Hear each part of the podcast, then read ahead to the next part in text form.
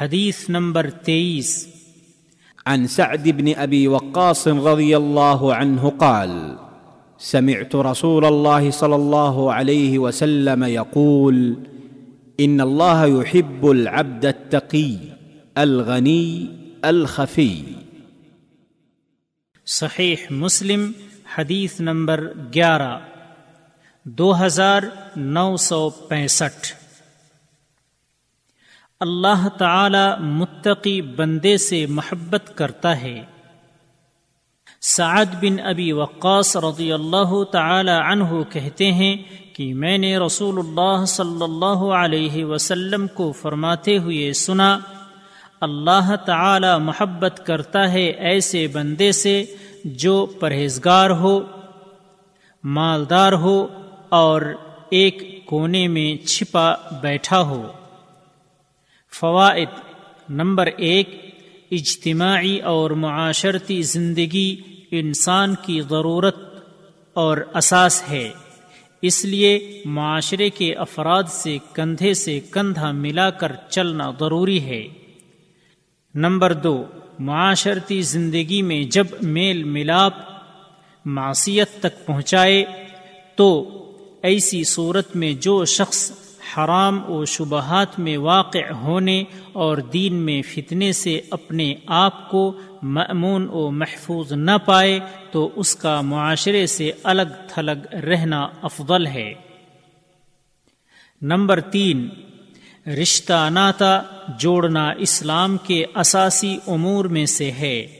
ہاں جب صلہ رحمی معصیت کی طرف لے جائے تو اسے چھوڑنا ضروری ہے، کیونکہ شریعت کا اصول ہے مفاسد کو دفع کرنا منافع کے لانے پر مقدم ہے۔ نمبر چار، اس حدیث کا مفہوم یہ ہے کہ اللہ اپنے متقی بندوں سے محبت کرتا ہے اور تقی کا مطلب ہے جو واجبات کی پابندی کرے اور حرام کردہ چیزوں سے بچے اور غنا سے مراد غنا نفس یعنی دل کی بے نیازی ہے۔ یعنی وہی، وہ غنا اللہ کے نزدیک محبوب ہے اور وہ اللہ کی ہر چیز سے بے نیاز ہے۔ اور خفی کا مطلب یہ ہے کہ جب وہ غائب ہو جائے تو ڈھونڈا نہ جائے اور جب موجود ہو تو پہچانا نہ جائے۔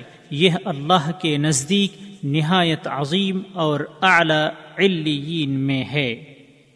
راوی کا تعارف، آپ ابو اسحاق سعد بن ابی وقاص جلیل القدر ظہری قرشی صحابی ہیں۔ آپ کی ولادت باسعادت ہجرت رسول صلی اللہ علیہ وسلم سے تیئیس سال قبل مکہ میں ہوئی۔ وہیں آپ کی نشو نما ہوئی اور اسی شہر میں آپ پروان چڑھے۔ آپ بالکل ابتدائی دور میں مشرف ب اسلام ہوئے، اس لیے آپ کا شمار اسلام قبول کرنے والے سابقین اولین میں ہوتا ہے اور آپ بزبان نبی صلی اللہ علیہ وسلم جنت کی خوشخبری پانے والے خوش نصیبوں میں سے ایک ہیں۔ اور عمر رضی اللہ تعالی عنہ نے اپنے بعد مسلمانوں کا خلیفہ منتخب ہونے کے لیے جن صحابہ کو مخصوص کیا تھا، ان میں سے ایک آپ کا نام بھی تھا۔ آپ نے مدینہ کی طرف ہجرت فرمائی، جنگ بدر اور دیگر غزوات میں پیش پیش رہے۔ آپ نبی کریم صلی اللہ علیہ وسلم کی ماں کے چچا کی اولاد میں سے ہیں۔ اسی لیے نبی کریم صلی اللہ علیہ وسلم انہیں مامو جان کہہ کر پکارتے تھے۔ آپ نبی صلی اللہ علیہ وسلم کے حقیقی ماموں یعنی آپ صلی اللہ علیہ وسلم کی ماں کے سگے بھائی نہیں تھے۔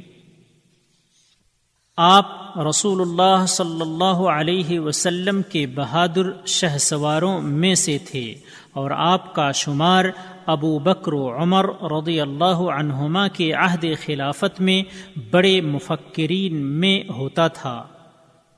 اور خلافت فاروقی و عثمانی میں آپ کوفہ کے گورنر مقرر ہوئے۔ بلاد فارس اور عراق کی جنگوں میں آپ نے اسلامی فوج کی قیادت کی اور قادسیہ میں اللہ کے فضل و کرم سے اہل فارس کو عظیم شکست دی۔ اور آپ ہی کے ہاتھوں اللہ نے مدائن کو بھی فتح سے نوازا۔ آپ مستجاب الدعوہ یعنی اللہ کے نزدیک جن کی دعائیں قبول ہوتی ہیں، آپ ان میں سے تھے۔ طوالت کے ڈر سے یہاں آپ کے پورے فضائل و مناقب کو حوالہ قرطاس نہیں کیا جا سکتا۔ بعد کے دور میں آپ نے قیادت و سیاست کو خیر آباد کہہ دیا اور صحابہ کے مابین جو فتنے رونما ہوئے، اس سے آپ نے اپنے آپ کو الگ تھلگ کر لیا اور اپنے اہل و عیال کو یہ حکم دیا کہ ان کے پاس فتنوں کی خبریں قطعا نقل نہ کریں۔ حدیث کی کتابوں میں آپ کی روایت کردہ حدیثوں کی تعداد دو سو ستر ہے۔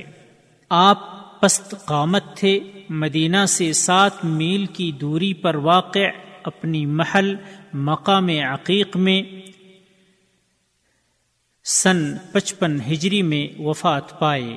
آپ کو مدینہ لایا گیا اور اس وقت مدینہ کے گورنر مروان بن حکم نے آپ کی نماز جنازہ پڑھائی اور بقیع غرقد میں آپ کو سپرد خاک کیا گیا۔